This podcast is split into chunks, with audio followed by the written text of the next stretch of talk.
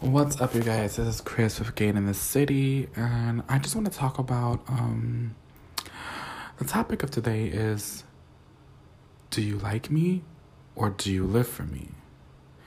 And when I say do you like me, it means just start this off. It means do you like me as a person, not live for the image I portray, you know, to the world. You know, um, a lot of the time, we as a community, specifically this topic is for gay men. I cannot relate to heterosexuals in this instance. Um, personally, for me, I really do feel like a lot of the time we all live for a guy on IG or in person we're meeting them for the moment.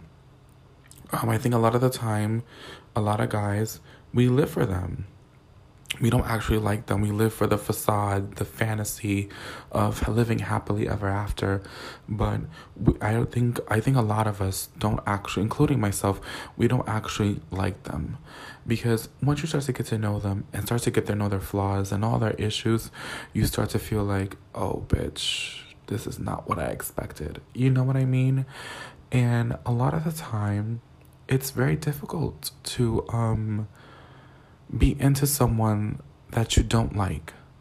You know, you may live for them and their effects, and you may live for even the sex because sometimes you just like the sex. You live for the sex. You don't really care for the person.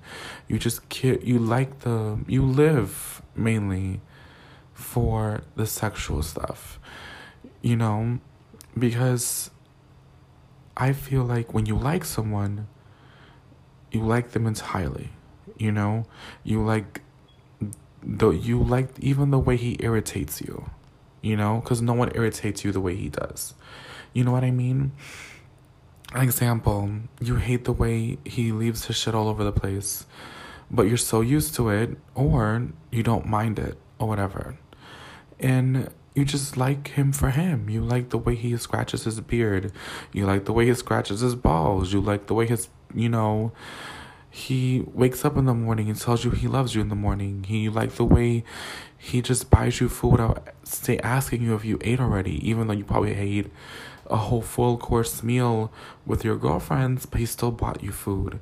You like the fact that he's, you know, picks you up from work every so often and wows you and takes you on a date um, you like the fact that he is romantic. You know, you like certain things about him. Then there's those things that you don't like about him. But sometimes those things that you don't like about a person are some of the things that you may like as well. You may hate the way he just is so dismissive and doesn't know how to handle his money, but you feel like you're there to help him out, even though that's kind of a deal breaker after a certain age, girl. But you know, you gotta accept people for who. It's that's the whole thing about do you like them or do you live for them? You know what I mean? Because when liking someone, you know that they have flaws but you accept it anyway because you like the person overall. There is more pros than cons in the situation. And sometimes some cons are just too big to overlook and turn the other cheek to. But, you know, sometimes, you know, we make exceptions for the person that we like that could potentially lead to love. And sometimes we live for these facades on Instagram and stuff like that. But when I realize, when I see some of these guys that I live for on Instagram that have all these followers and all these things, they are not what I really expected to be like in person. Some of them are cool, some of them are not. Some of them are too vain to even notice there's people in the room. Um, with that being said, you know, for an example, the reason why this even topic even came up is because, you know, a new person in my life, not dating wise, but like a friend, you know, kind of brought it up. It was like, do you live for me? And not talking about, he's not directing this topic to me, or this, he wasn't directing this, you know, statement to me. You know, he was just like, does he live for me and what I give off, which is masculine vibes? Or does he live for me Or does he like me? You know, does he like that I'm not all wrapped up too tight, but I'm willing to change and try, you know? You know, it's just one of those things, especially with gay men. We tend to always go for the facade of masculinity. That's one thing I want to talk about is we live for the masculine vibes, but as gay men, a lot of us don't like the fact that some of us are just feminine. You know what I mean? Like, you know, we're gay men. We all have some form of femininity to us. But some of us do not like the fact that we are feminine. You know what I mean? Um, a lot of the time, that, you know, poses an issue for some of us. Not all of us, but for some of us, it does. You know what I mean? Um, I really do feel as if as years go by, I don't really care about the masculinity stuff. You know, it's whatever. Because at the end of the day, I think the what a lot of gay men and I may be wrong, but a lot of gay men associate masculinity of being strong and being, you know, sexy and being dominant in the bedroom or if not being just you know you want to dominate him. But at the end of the day you know masculinity is not everything because masculinity being masculine is not going to hold your relationship together with a person. If it's based off of just sex then maybe so.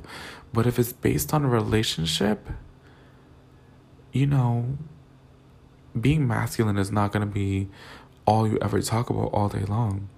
You're to talk about bills. You're to talk about pop culture. You're to talk about childhood issues. You're to talk about ex boyfriends. You're to talk about, you know, school, career, life, goals. And I think that a lot of the time,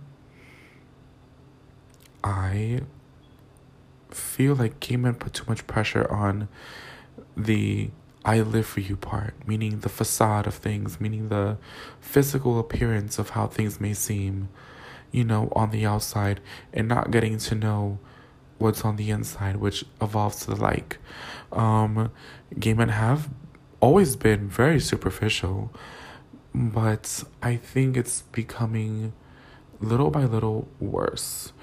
But I think it's for the younger generation. Personally, then again, I'm lying because um, a lot of people still go, even men in their 40s still go by this, oh, if you're not masked, we can't talk. Mind you, they're not masculine themselves.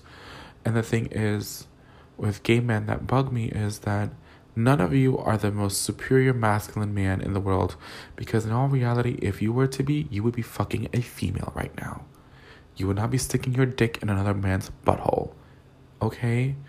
Um, there is some form of femininity to you. But the thing is, not only do we just live for, and not also that, not just for men, not do only gay men live for, you know, masculine vibes, but they live for the feminine vibes.